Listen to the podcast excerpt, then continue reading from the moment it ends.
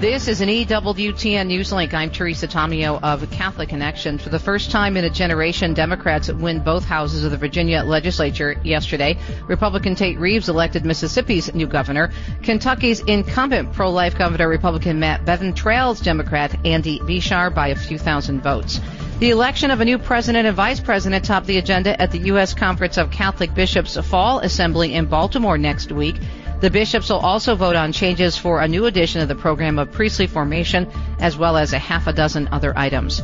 And 9 U.S. citizens, 3 Mormon women and 6 children, brutally murdered in northern Mexico. It's believed the deaths are connected to drug cartels rather than a targeted attack on the U.S. affiliated religious community.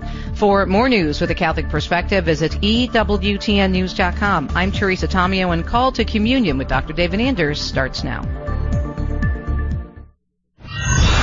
What's stopping you from becoming a Catholic? Why can't women become priests? 1-833-288-EWTN. What's stopping you? I don't understand why I have to earn salvation. 1-833-288-3986. What's stopping you? Why do I need to confess my sins to a priest? What's stopping you? This is Call to Communion with Dr. David Anders on the EWTN Global Catholic Radio Network.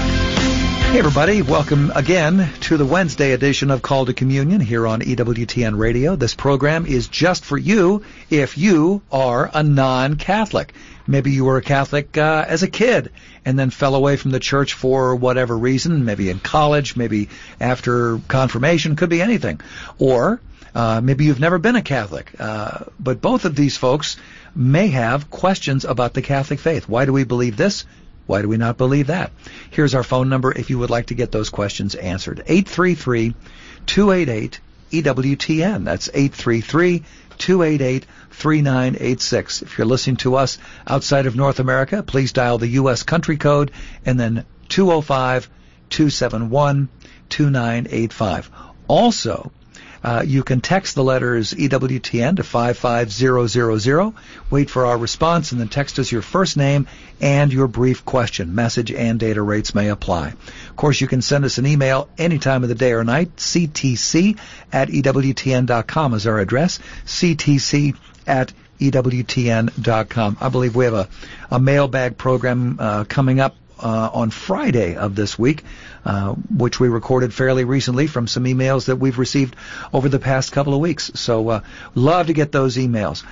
We have our fabulous team behind the glass here. Get ready to take your calls today. Charles Beery, our producer, Ryan Penny, our phone screener, and Jeff Burson, who is on social media. So if you're watching us right now on Facebook or YouTube, you can put your questions in the comments section.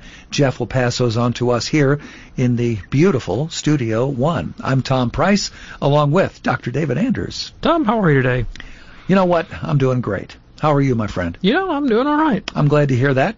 We have an email here from Whit, a very, very nice email. I am currently considering conversion to the Catholic faith. What can I do to strengthen my faith? And what can I do to understand what Catholics believe? That's from Whit. Wow. What a great question. So strengthening your faith, very important that you have a life of prayer. That you have a life, which would include study and meditation on sacred scripture, mm-hmm. that you make a sincere effort to obey the teachings of Christ and inculcate the virtues into your life, that you maintain an attitude of openness and abandonment to the will of God, meaning that when tough times and difficulties and struggles come your way, that you attempt to see those in light of God's goodness and providence and not simply kick against the goads, as we are all wont to do. And at the appropriate time, and to the extent that your situation with the church allows, to live a sacramental life. Sounds like you're not all the way in the church yet, so you're not participating in some of the sacraments of the church. But as that becomes available to you, there you go. In terms of deepening your knowledge of the Catholic faith, there are so many sources and good ways to get started, If you are exploring the possibility of becoming a Catholic, why not inquire at your local parish about RCIA, the Rite of Christian Initiation for Adults, which is the series of classes most parishes offer for people who are inquiring about the Catholic faith and would like perhaps to enter the church. If you are a reader, you can't do better than read the Catechism of the Catholic Church. It's kind of a big book, but if you can slog through, that's the official word on what Catholics are supposed to hand down in catechesis, in instruction in the faith. If you're not up to the whole catechism, you might try the compendium of the Catechism of the Catholic Church, which is a much more swallowable, digestible kind of thing. The audiovisual resources available to you are manifold. I would begin with EWTN, and you can scan through our website and the YouTube channel and so many document libraries, so many good resources. Our religious catalog, EWTN Religious Catalog, has got books to keep you busy for a lifetime. But there are so many other good resources, publishers and the like, that you can explore. If you really want to go into the deep end of the pool, begin to read the doctors of the Church, these saints and holy men and women that the Church has identified as exemplary teachers of the Catholic faith. My personal favorite, St. Augustine of Hippo, followed by Thomas Aquinas. And read the lives of the saints, because these are people who not only knew the teaching of the Church, but they lived it with great generosity and heroic charity. Absolutely. Whit, thank you so much for your very nice email. Here's one now from Mark in Boise, Idaho. St. Peter wrote, "Baptism now saves you. Christ said, 'Unless you eat of the flesh of the Son of Man and drink his blood, you have no life within you.' How should a Christian see these statements? Which is it?" They both seem pretty comprehensive, yet they don't reference each other. Oh, thanks. I appreciate the question. So that's why you can't take any part of sacred scripture out of context. You have to read it within the context of the whole. And the whole here is not just the whole of the Bible, but the whole of the Catholic faith and all of the revelation, whether through oral tradition or from written revelation of scripture. That's the light in which we see our faith.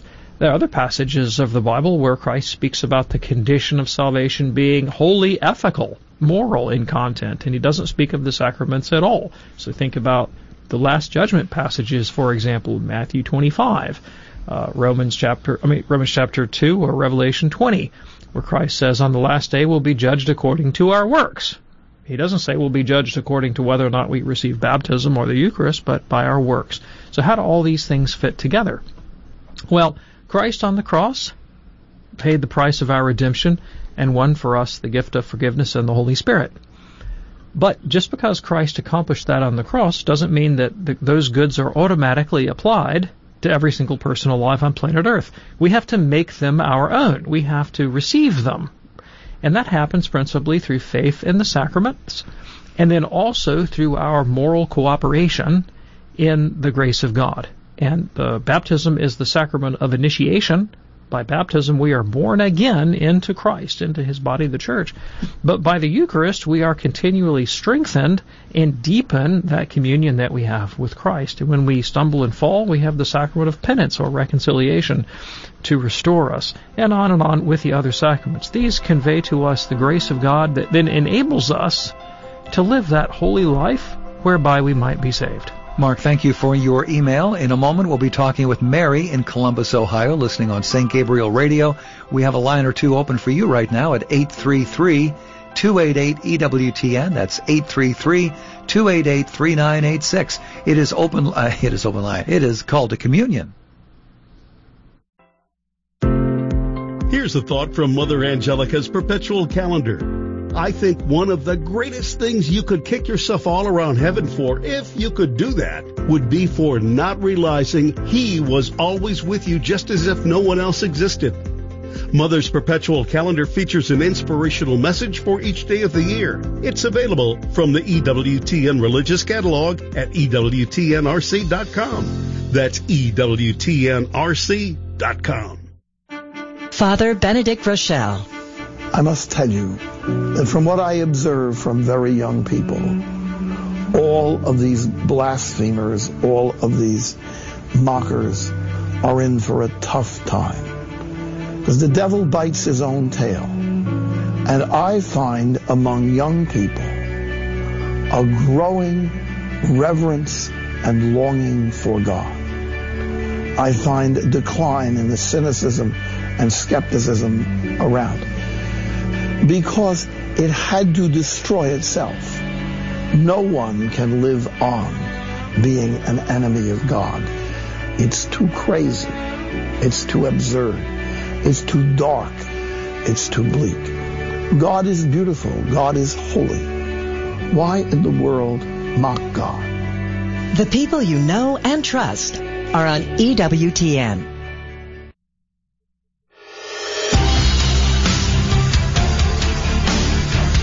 Tonight on the grandfather of call-in radio shows here on EWTN, that would be Catholic Answers Live. Our guest host, Sherry Brownrigg, takes your calls, and she'll be discussing the diaconate with our friend Deacon Harold Burke-Sivers.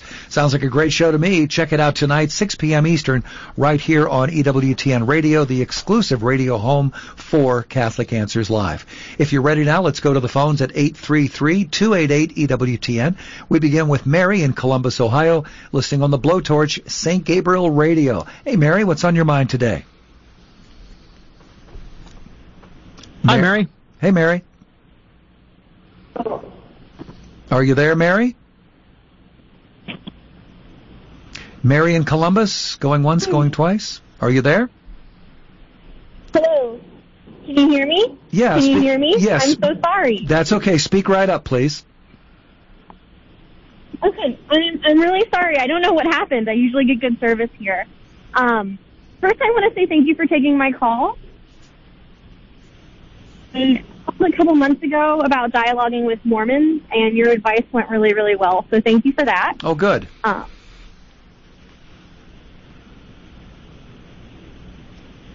afraid we're not getting much of Mary here. Yeah, Mary, you need to call us back if you could, please. That would be fantastic. Our phone number, 833-288-EWTN. We'll get her on as quick as we can. 833-288-3986. We also have a line open for you as well, so please do call us back. Here's an email now from David, who says, my wife is suffering from a medical condition. Recently, she underwent routine lab work with a doctor visit, learned that she is dangerously low in iron and red blood cells.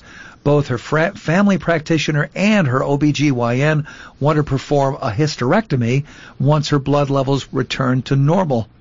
They want to achieve that using an abortifacient IUD for 6 months. Now, we are both Catholics. We are pro-life and open to life. Does it sound licit to insert this IUD and subsequent hysterectomy? If so, would we be able to engage in relations with the IUD, or would we need to practice NFP/abstinence? And again, that's from David. Yeah, thanks. I really appreciate it. So as to the last question, the way an IUD works is to prevent implantation of fertilized embryos, and so you wouldn't want to cooperate with that in any shape, form, or fashion, and because you're killing children with an IUD. So we don't want to do anything that's going to lead to the death of a child.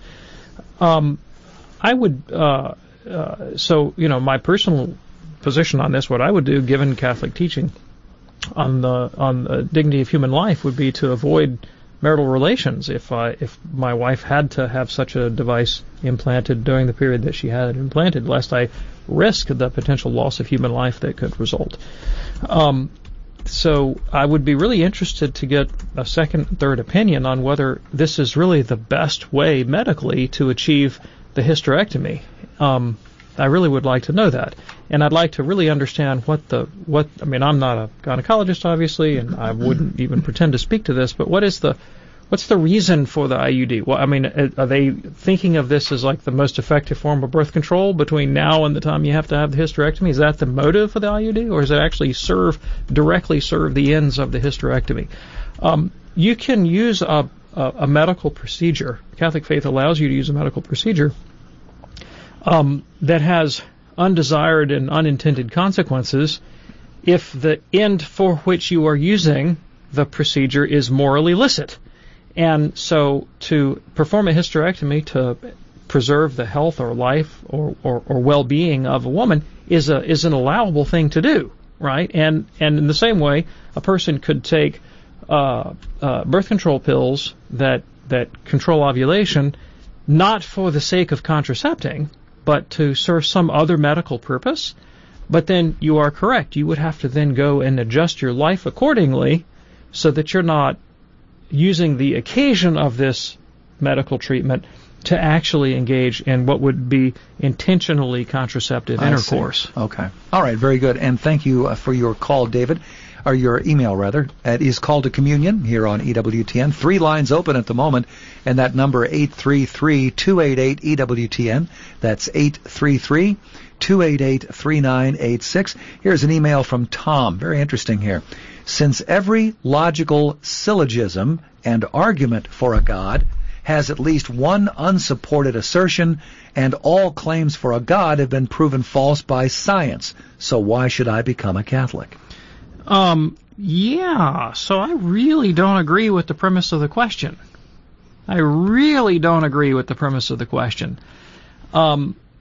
First of all, it's not true that every syllogistic argument for the existence of God has an unsupported premise. It's not true. I mean, maybe an unsound argument for God's existence, but the ones I'm familiar with are sound. Now, the fact that a premise is contestable doesn't mean that it's disproven. It's just contestable. And let me give you an example. So a lot of the arguments for the existence of God rest on some form of the principle of sufficient reason. Namely, that we have to be able to give a rational account of why things are the way they are. And that's a premise, right? So you have what appears to be an effect. You reason from the effect to a cause. Why is that a valid inference? Well, because the principle of sufficient reason, which undergirds all of our rational activity, says things don't happen for absolutely no reason. Now, you can always deny the premise. Nobody's stopping you. You can come by and go, no, I assert that sometimes things happen for no reason whatsoever at all. Three-headed rabbits just pop into the air out of nowhere. Not frequently, I'll grant you, but there's nothing stopping one from happening.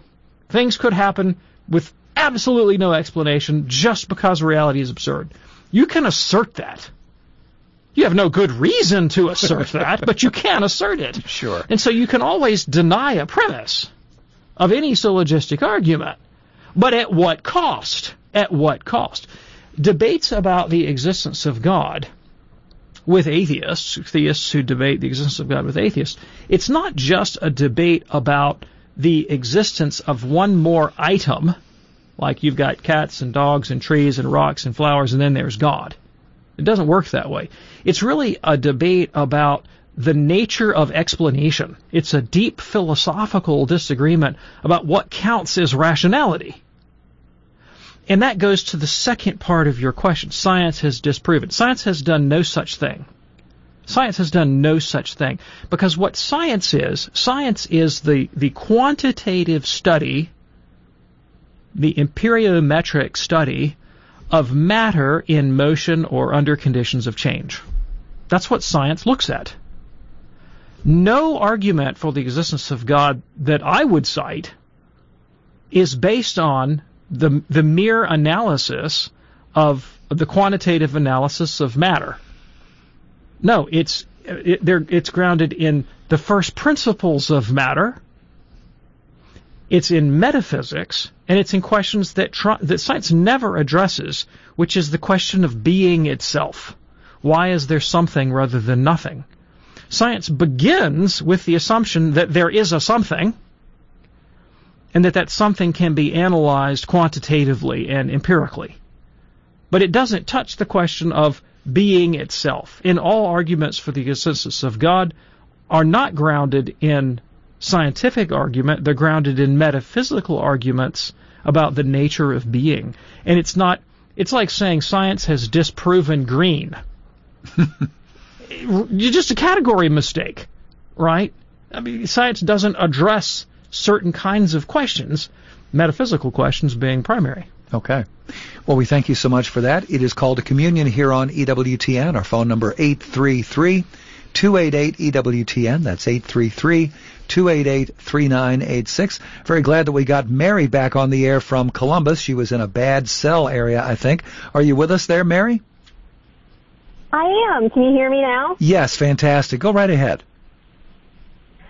Thanks. First, I wanted to say thank you. I called a couple of months ago and asked about how to talk and dialogue with Mormons, and I actually had a really fruitful visit with them. So I really would like to thank you for the advice that you gave me previously to start off with. It's really helpful. My question has to do with a dear friend of mine. She's not very religious. Her family is not very religious. And she was actually, I found out recently, she was conceived through in vitro fertilization. And I want to be able to share the Catholic belief about the nature of relationships, and particularly in marriage with her, but I'm not entirely sure how to do that in a way that doesn't make it seem like I think she shouldn't exist. Yeah. Because I love her, and obviously God loves her. Right, absolutely. So. I appreciate the question. So if I were speaking to someone who was not Catholic, who was conceived through in vitro fertilization would probably be the last thing on my list of Catholic moral precepts that I would discuss.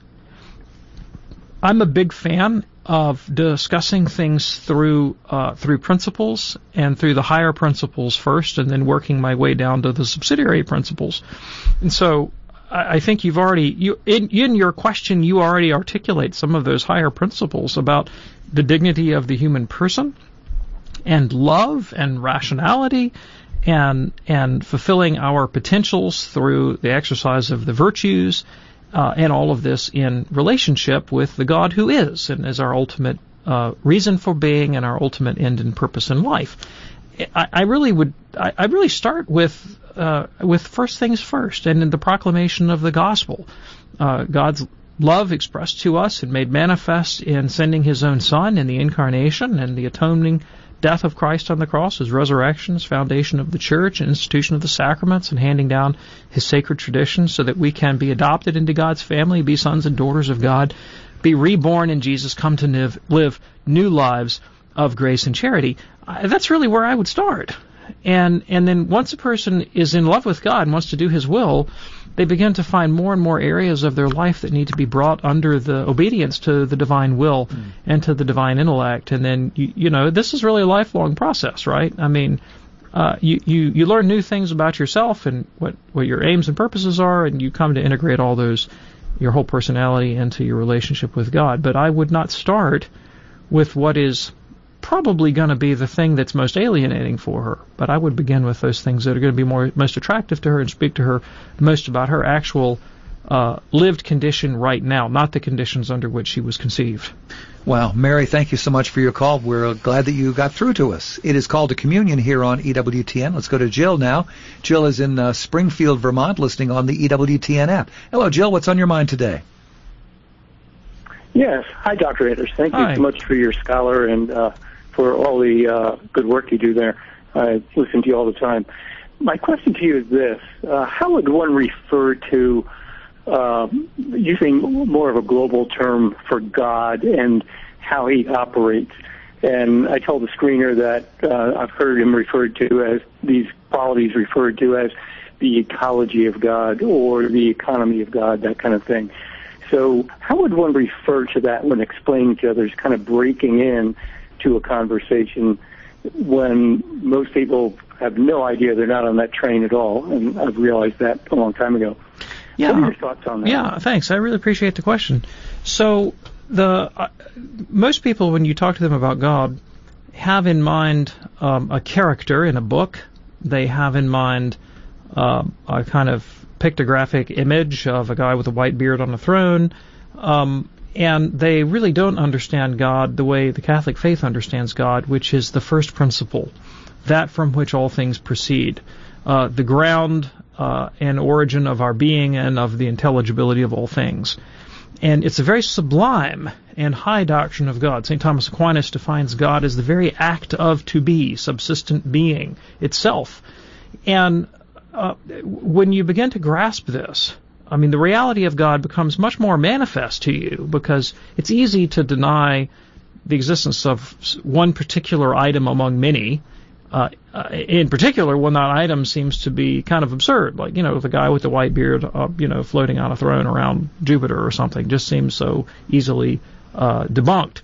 But to deny that there is a first principle that grounds the intelligibility of the world, that's a much harder thing to do, right? And you say, well, that really doesn't tell me much about God in his nature. And the answer to that is, you're absolutely right. You never said a truer word, right? And the Catholic Church teaches that our knowledge of God is just analogous. We don't have a direct experience of God. We know God only through his effects. And so we can reason from an effect to a cause and know that he is, but not of what sort he is. Now, to know that, God himself would have to tell us. And that gets into the divine economy that you mentioned, which is God's self-revelation in both nature and history, and especially in Christ and the prophets in the Catholic Church.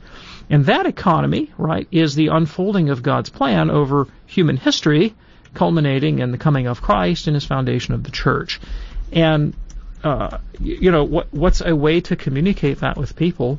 Well, the Catholic faith believes that all of history has a meaning, it has an end, has a purpose, and it becomes manifest to us in Jesus. So many of our contemporaries who deny Christ and deny the Catholic faith nevertheless think in eminently Christian terms about the meaning of history. They oftentimes, our humanist friends, have some conception of the good life grounded in equality and justice, and they see historical processes moving in that direction, don't realize that is a Christian presupposition that they learned from the antecedent Christian culture that they seek to destroy. Jill, thank you so much for your call. We appreciate that. We'll also, in the next few minutes, be talking with Marilyn in Cincinnati, Janet in West Chester, Pennsylvania. Lots more on this edition of Call to Communion. When people think of family planning, they generally think they have to use medication like the pill or devices like the IUD. They don't. Modern fertility awareness-based methods are highly effective ways to avoid pregnancy. This year, the CDC published effectiveness rates up to 98%, depending on the method. What's more, they don't have any side effects and help couples become more intimate. Want to learn more? Visit naturalwomanhood.org. Mother Teresa said, "Let no one come to you without leaving better or happier." This is how we try to live our personal and professional lives. We're Rob and Camille DeMaio, proud sponsors of Guadalupe Radio here in San Antonio. Our team of realtors can help you through every step of buying or selling a home. For more information, call us at 210-488-1144 for real estate help in San Antonio and throughout the United States. Rob and Camille DeMaio, your real estate team. 210-488-1144. This is Dale Alquist with a Chesterton Minute. Have you ever heard someone say, "I accept some of the things the church teaches, but I could never embrace the entire creed because there are some things in it that I just don't have any use for"? G.K. Chesterton says, you might as well say that there's a great many things in the Encyclopedia Britannica that you don't have any use for. The church, like the encyclopedia, is meant for everybody, and not just for you. It is meant for everybody, which just happens to include you. The Catholic Church is a combination of things that are nevertheless one thing. We cannot accept only part of it without rejecting all of it. Want more than a minute? Visit our website at www.chesterton.org. Thanks for joining us for the Wednesday edition of Call to Communion here on EWTN. We'll get back to the phones in a moment. First, a quick text from Matthew, who says, "How do I cultivate mental prayer, and what is it? I was never taught this as a convert." Ooh, what a great question. Yeah. Mental prayer is much less mysterious than you think it is. In a very simple way, mental prayer means nothing other than thinking about the contents of the faith and applying them to your own situation. That's about all it means, and it can also mean the inner dialogue that you have with God about that situation. And we distinguish mental prayer from vocal prayer, which is articulating prayers that have been composed by somebody else. So the ways to apply mental prayer to your own life are basically infinite. Some of the sort of tried and true ways of doing this would be to take a scene from the Gospels, the life of Christ, or the saints, and to mull over them, just to sit there and mull over them. Some people, I like this devotion a lot, to simply look at a crucifix and think about the sufferings of our Lord and what that means about my own life.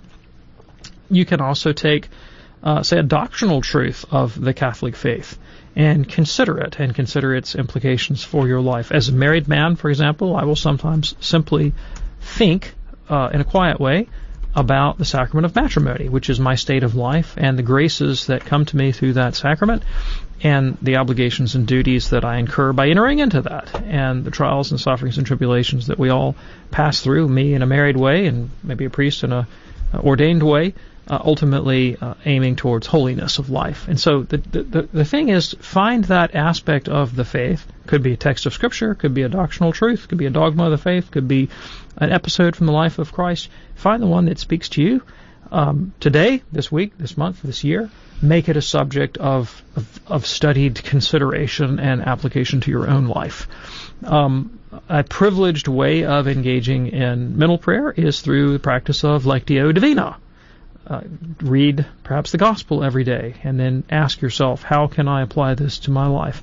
And then, make the thing into a dialogue, as you're not just considering these questions in an abstract kind of way, but in a prayer where you're asking God to make this mental prayer effective in your life and asking Him for the graces to bring these realizations to completion in you and to help you live them generously. There you go, Matthew. Thank you so much for your text. We do appreciate it. Call to Communion here on EWTN. Let's go to Angie now in Moore, South Carolina. She actually called either yesterday or the day before. We just ran out of show time, so couldn't get her on. Glad that she called back. Angie, what's on your mind today? Hi. My family teaches a religious ed class, and one of our subjects was on the rosary, and we passed out rosaries. And the next week, a mom came back with the rosary that we passed out and said she couldn't accept it because it was a Masonic rosary. And so after that, I did some research, and there are some resources online, but I wanted to see what your thoughts were. Yeah, thanks. So the claim here is that the rosary, as it has developed over the centuries, was deliberately shaped by evil and Masonic Illuminati elements to create aspects of it that are contrary to Catholic faith. I think that is the biggest bunch of hooey I have ever heard in my entire life. Ooh. I think it is a big pile of hooey. Hooey, right? Look out! And I would not give any consideration to that kind of thing. It's conspiracy theories, basically grounded in very speculative, deeply ideological view of the Catholic faith that is just not the mind of the Church whatsoever at all. All right, so you've got a canonized saint and a pope who is instrumental in shaping the rosary as we celebrate it today. That would be John Paul II, who wrote many encyclicals on the question. He has the right to do that. He's sure. The Pope, right? The Pope is canonized saint of the Church and sits in the chair of St. Peter. If he says, I want you guys to pray luminous mysteries, and then I consider the actual form and content of the thing. I mean, the rosary is nothing other than Catholic prayers to God the Father, to God the Son, and through the intercession of the Blessed Virgin Mary, so that we might come to holiness by meditations upon the life of Christ. Now, I don't care what shape your beads make. I really don't care. That's it. None of the content of the rosary is anything other than tried and true Catholic orthodoxy through and through. Yep. Okay. So don't worry about it, Angie. There you go. Thank you so much for your call. Glad that you were able to get back in today. Very busy phones here on EWTN's Call to Communion. Let's go to Janet now in West Chester, Pennsylvania, listening on Sirius XM 130. Janet, what's on your mind today? Hi, Dr. Andrews. I know you get this question a lot, but I haven't heard the answer, so I'm asking it again. But I'm in a Bible study, and we were talking about suffering, and we then went back to when the Israelites in the Old Testament were traveling and they were going through different areas, and God said to wipe out a nation. And that really troubled one of the women, and I didn't really know how to answer her on a deeper level. I mean, I've heard it said that in the Old Testament, we were infants and we didn't know any better, and we kind of needed to be disciplined. And then, and it was a time of learning and instructing and growing and maturing in our faith. And in the New Testament, Jesus shows us the merciful side and all that. But I know that's not an answer that would really settle her heart of how she's very compassionate to why are these people just being wiped out. Okay, thanks. I appreciate the question. If I might, I would like to challenge the characterization that the Old Testament God is vindictive and the God of the New Testament is sheer mercy.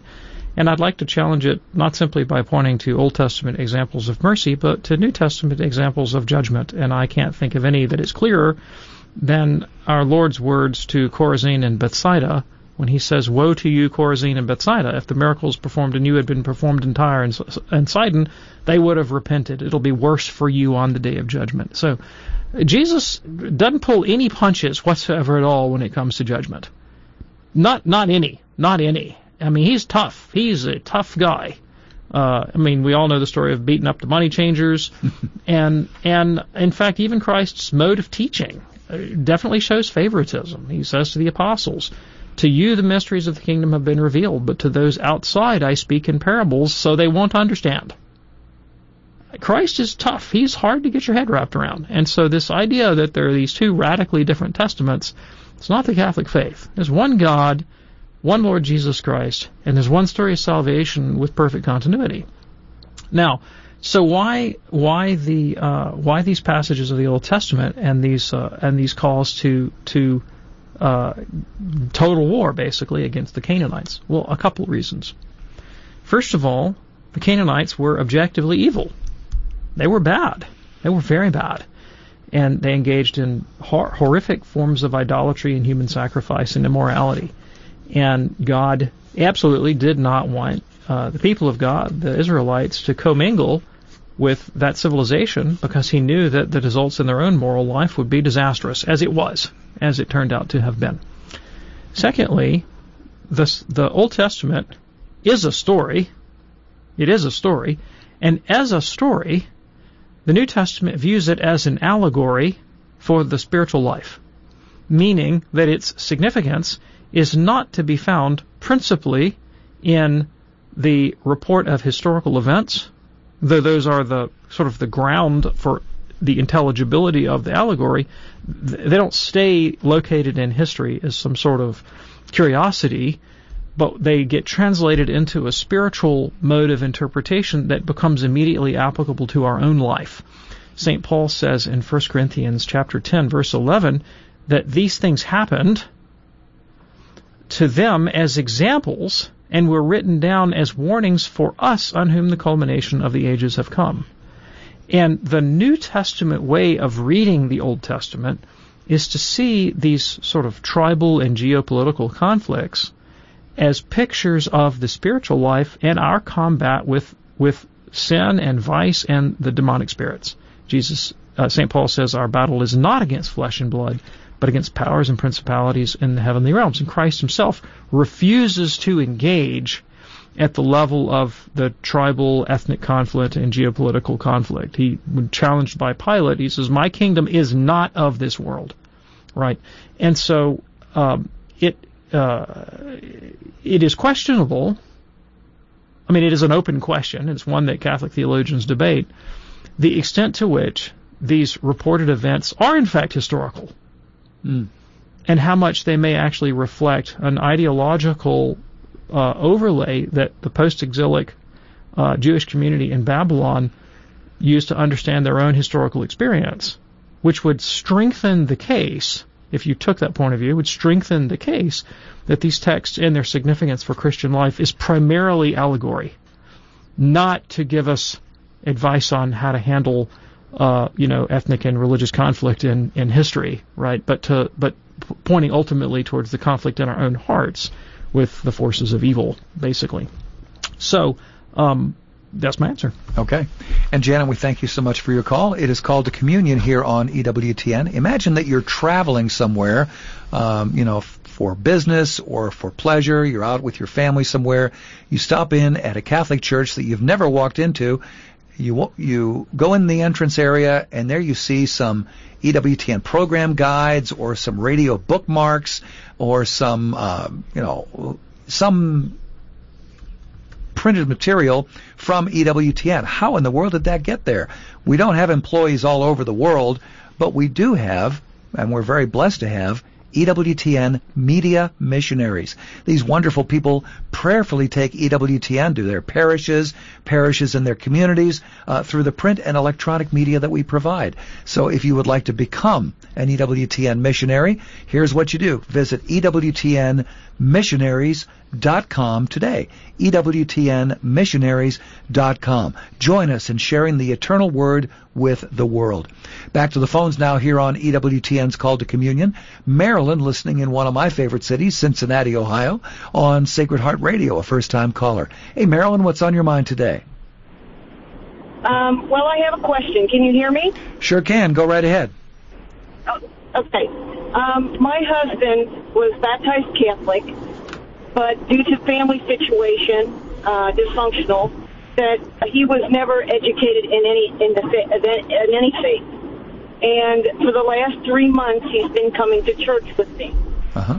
So I wanted to know, is there any kind of resource that I can give him that maybe A, helps explain the Mass to him, or B, that would kind of lead him towards maybe in the fall of next year going into RCIA? Yeah, there are several resources. And a number of them at the EWTN Religious Catalog. Edward Sree, the scholar Edward Sree, has a nice little book called A Biblical Walk Through the Mass, which many people have found to be helpful. It's a kind of a foray into understanding what's actually going on around them. Matthew Kelly is a Catholic writer who writes very, very, very introductory books, and they're almost in the form of self-help books, very thin on doctrinal content and very long on trying to encourage people with very little exposure to the church to give Catholicism a fair shake. Basically, those are two 101 type entrances into the Catholic faith. But I'll also encourage you to explore the EWTN Religious Catalog, and you might find something that you know your husband better than we do that you think would really speak to him. And I would recommend that myself. The address, EWTNRC.com, EWTNRC.com. Lots of great resources for you there. Thank you for your call, Marilyn. Here is Julie now in Bristol, Connecticut, listening on Facebook, a first-time caller. Hey, Julie, what's on your mind today? Hi, Dr. Anders, I've often heard you talk about non-Catholics following their conscience when discerning whether or not to join the Catholic faith. And I have recently run into some Catholics that are using their conscience as a valid argument as to why they're not following a couple of some big doctrines of the Catholic Church. And I don't know how to respond to them. Yeah, I really appreciate the question. So I think there's a good analogy here to the Jehovah's Witnesses' refusal to receive blood transfusions as a matter of conscience. If a member of the Jehovah's Witness religion is in a very dangerous accident and has heavy blood loss, and the only way to save his life is to give him a blood transfusion, and he shows up at the hospital and the doctor says, I want to give you a blood transfusion, and he says, my conscience won't allow it, the doctor says, okay, but it's on your head, right? And so he does right in the sense that he really does have a moral conviction that he holds sincerely here, mm-hmm. but he holds it wrongly, and it will in fact kill him. Yeah, it will in fact kill him. And we are not saved because we hold the right opinions. We're not damned because we hold the wrong opinions. We are saved or damned because we receive the grace of God and live charitably in all that would entail, or we don't. And the doctrinal and moral teaching of the Church instructs us in how to live charitably. And you can be in grave error about what charity demands, and you will still do very grave harm to yourself and your neighbor, even if you are sincerely in error. Take for example, the Nazi who is persuaded in conscience that he should kill Jews. No, I mean, that's a clear case, right? Maybe he holds this conviction sincerely. Okay. All right? It doesn't mean that he's doing good. He's doing horrific evil to his own soul and his neighbor's. Now, let me push the Nazi analogy a little bit farther. I would also argue it's highly doubtful that he is invincibly ignorant. All right, and here's the other thing. If I am persuaded in conscience to do something contrary to the teaching of the Catholic faith, why am I persuaded in conscience to do something contrary to the Catholic faith? Is it because I have been listening to social media and you know, I took very seriously my sociology class at my state university, and I have bought into a political agenda that curries favor with my contemporaries and makes me seem like I'm part of the inset, and it's the cool thing to do to resist the Catholic teaching on this issue? If that is the case, then my conscience is no excuse whatsoever at all, because I know I may not know the right thing to do, but I know how to find out the right thing to do. And my error is really born of fear and pride. Fear of being challenged, and pride. I'm unwilling to be taught what the truth is. And so the Church distinguishes invincible ignorance. I don't know what the right thing to do is, and it's not possible for me to find out given my circumstances. And then culpable ignorance. I don't know the right thing to do, but I'm responsible for my own ignorance. And the reason I'm responsible is because the motives that have grounded me in my ignorant opinion are themselves culpable and sinful, like pride or fear. Sure. Okay? And then finally, again, like the moral teaching of the Catholic Church, or the doctrinal teaching of the Catholic Church, is true, right? It's an accurate description of what leads to human flourishing. And so even if you were invincibly ignorant, you really didn't know what the Church teaches.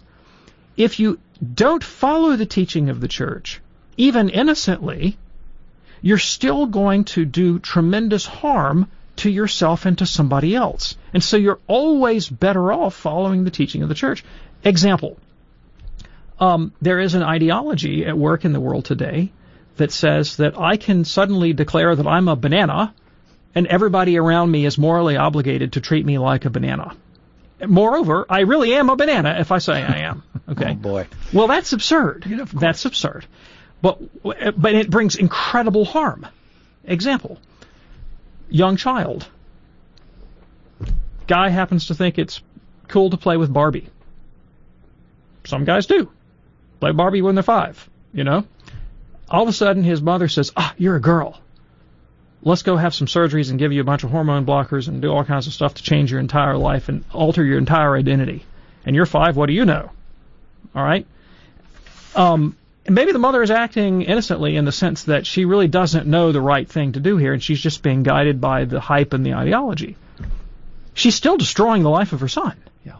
So you need the truth of the Catholic faith, and you need to do your best to understand it and to see why it makes sense and how it's really going to guide us into living a fulfilled and happy human life, a flourishing human life.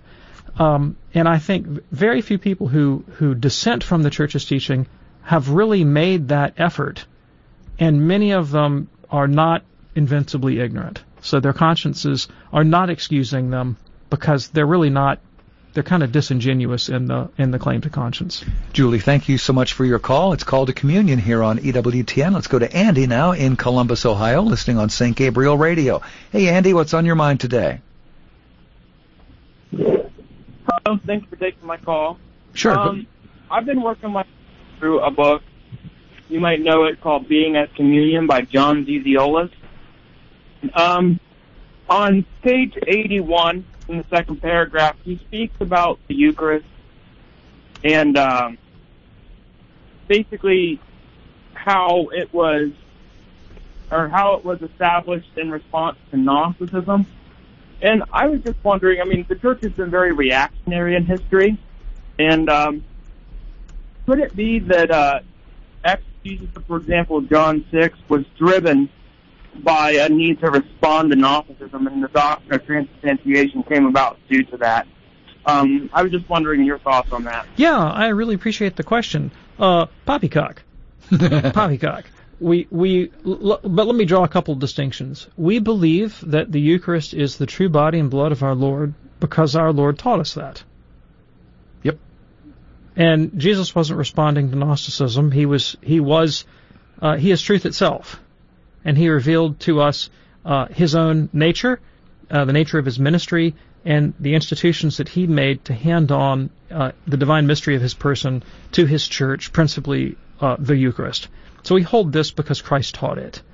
Now, when Christ taught it, did he use the word transubstantiation? No, he did not. He didn't use the technical vocabulary of theology. He used the language of everyday common sense. This is my body. Mm-hmm. And the church uses precise theological vocabulary to clarify and specify the mystery and to refute error.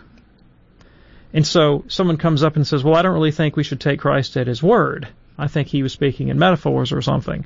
And the church comes by and says, no, he said what he meant, and he meant what he said. And if you didn't get it the first time, we'll be very specific. It means that the very substance of the bread and wine is changed into the very substance of the body and blood of Christ. So the vocabulary of transubstantiation comes later, but to reiterate and clarify and specify what was always there from the beginning. Now, it is perfectly legitimate to study biblical texts and the development of doctrine in light of their historical circumstances and who they were contending with and all that sort of thing. So you can look at questions about John and say, well, why is John's account of the Eucharist different from the Synoptic Gospels, Matthew, Mark, and Luke? And we can offer speculative theories about John being later in time and already the some sort of proto-Gnostic heresies are in circulation, and so John has to really hammer in on this is my body is true food and my blood is real drink. John really hammers the doctrine very, very strong. Oh yeah. Because already there were doubters. Sure, that's an allowable opinion if you want to bring that to your consideration of the development of John's gospel. But John doesn't invent the doctrine. Christ taught the doctrine. Right. Andy, thank you so much for your call. We're going to close with a question here from Eric, listening on Light of Life in Wheeling, West Virginia, who wants to know, what does the church teach about vocations that require violence, like the military or law enforcement? How can this be justified? Oh, sure. Yeah, easily. So let's say I'm at home and some guy with a machete breaks down my front door and says, I'm going to kill you and, kidnap your children and rape and pillage. I'm going to say, no, you're not. And if I have the means to stop him, I'm going to stop him. And it's my right and duty to do so out of charity. It's charitable to me and my wife and my children, and it's charitable to him, honestly, because it's what is the good for that violent perpetrator? Is the good for him that I just let him rape and pillage? No, it's not good for him at all. I need to stop him in his tracks. Now I'll shoot his kneecaps out if I can. Yeah. But if I have to aim for the heart, I want to aim for the heart. Okay. I mean, I just am, right? And that's the just thing to do. I mean, innocent lives are at stake. I don't want to kill the man. You don't want to kill the man. But it may be necessary to prevent an even greater evil here of him raping and pillaging. And someone in law enforcement or the military services would look at it exactly the same way. Exactly. Now, there is such a thing as the unlawful use of that power. You can have immoral wars and immoral policemen. So they don't get a pass, right? Their use of force has to be justified by the nature of the case and the circumstances, and has to be done in the right and proportionate way. So you're not going to pull out a gun and shoot somebody because of a traffic stop, right? I mean, there's a proportionate use of force. You only use the force that's necessary to get the job done, but the job is justice. All right, very good. We do appreciate hearing from you via texting, and thank you so much, Dr. David Anders. Thank you, Tom. We do the program Monday through Friday here on EWTN Radio. 2 p.m. Eastern is the live broadcast. We also have an encore the same evening at 11 p.m. with a best-of show on Sundays at 2 p.m. Eastern. On behalf of Charles, Ryan, and Jeff, I'm Tom Price here with Dr. David Anders. You have a great day. We'll see you tomorrow on Call to Communion. God bless.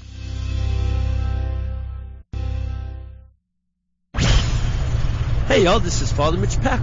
Open Line Wednesday is next on EWTN Radio. Wings is the weekly newsletter that's packed with program info, features, and updates of all that's going on at the Global Catholic Network. Just go to EWTN.com/wings. Fill out your name and email address, and you'll start getting your wings every week. When you get yours, send it to all your friends, and they can send it to their friends. And pretty soon, we're covering the whole world with the good news about EWTN. Wings, the weekly newsletter from EWTN, the Global Catholic Network. EWTN. Live truth. Live Catholic. Holy Spirit Catholic Church Altar Society presents Winter Wonderland, an amazing one-stop shopping event. Saturday, November 9th and Sunday, November 10th from 9 a.m. to 4 p.m. There'll be 40-plus vendors with jewelry, art, sewn creations, and one-of-a-kind gifts. And don't forget to visit Frosty's Cafe for a light lunch fare. That's Holy Spirit's Altar Society's Winter Wonderland this weekend at the Holy Spirit Banquet Hall. Praise be Jesus Christ. I am Bishop John W. Yanta. St. Paul said, name something you have that you have not received. If then you have received it, why are you boasting as if it were your own? 1 Corinthians chapter 4, verse 7. Tithing is a way of acknowledging God as the giver and that we're grateful. And so please be generous in your Sunday offering and your parish churches. God bless you. Observe Sunday as a holy day. The third promise we made in 1996 was to help build strong holy families. All we need to do is look around at all the alarming issues that are plaguing families to know that our families are under great attack from the culture. Our beautiful Catholic faith serves as a perfect guide in dealing with family life issues and the difficult decisions and circumstances that families face today. The Guadalupe Radio Network provides many programs like More to Life and The Doctor is In, which helps families live as faithful Catholics. When families remain close to Holy Mother Church and learn and live her teachings, then the family flourishes. That is the solution to today's crisis in the family. Families that worship and pray together, bond together spiritually, creating a strong holy family. That is why we are one Guadalupe Radio Network family. Radio for your soul. This is Len Oswald, president of the GRN, with your GRN Family Minute. The Faith and Freedom Minute explores the intersection of our Catholic faith and modern American culture, offering insights to understand and navigate the divide between secular viewpoints and our Catholic principles. Brought to you by the Knights of Columbus, here's past State Deputy for Texas, Douglas Oldmixon. In its statement on religious liberty, the U.S. Conference of Catholic Bishops says, religious liberty is not only about our ability to go to Mass on Sunday or pray the Rosary at home. It is about whether we can make our contribution to the common good of all Americans. Can we do the good works our faith calls us to do without having to compromise that very same faith? Without religious liberty properly understood, all Americans suffer, deprived of the essential contributions that religious Americans make every day, both here at home and overseas. As Catholics and as Knights of Columbus, we continue our corporal and spiritual works of mercy in every circumstance, mindful of the increased challenges to our motivations, but relying on the unearned grace and steadfast mercy of a God who has already won the war, even as we join the battle facing us in our time. Will you join us? This has been the Knights of Columbus Faith and Freedom Minute. To learn more about the effective witness and practical works of the world's largest Catholic family organization, please visit our website at tkfc.org. That's tkofc.org. Hi, this is David Calvillo from Real Men Pray the Rosary. Thank you for listening to KJMA 89.7 FM on the Guadalupe Radio Network, radio for your soul. here in the San Antonio and South Texas area. If you have 15 minutes during your day to hang out with Jesus and Mary, pray the Rosary. For more information, see Real Men Pray the Rosary. Go to realmenpraytherosary.org and .com. Thank you and Ave Maria. This is 89.7 FM KJMA Radio, Floresville, San Antonio. Also online at grnonline.com. We don't mess with the truth. Hear it, love it, live it.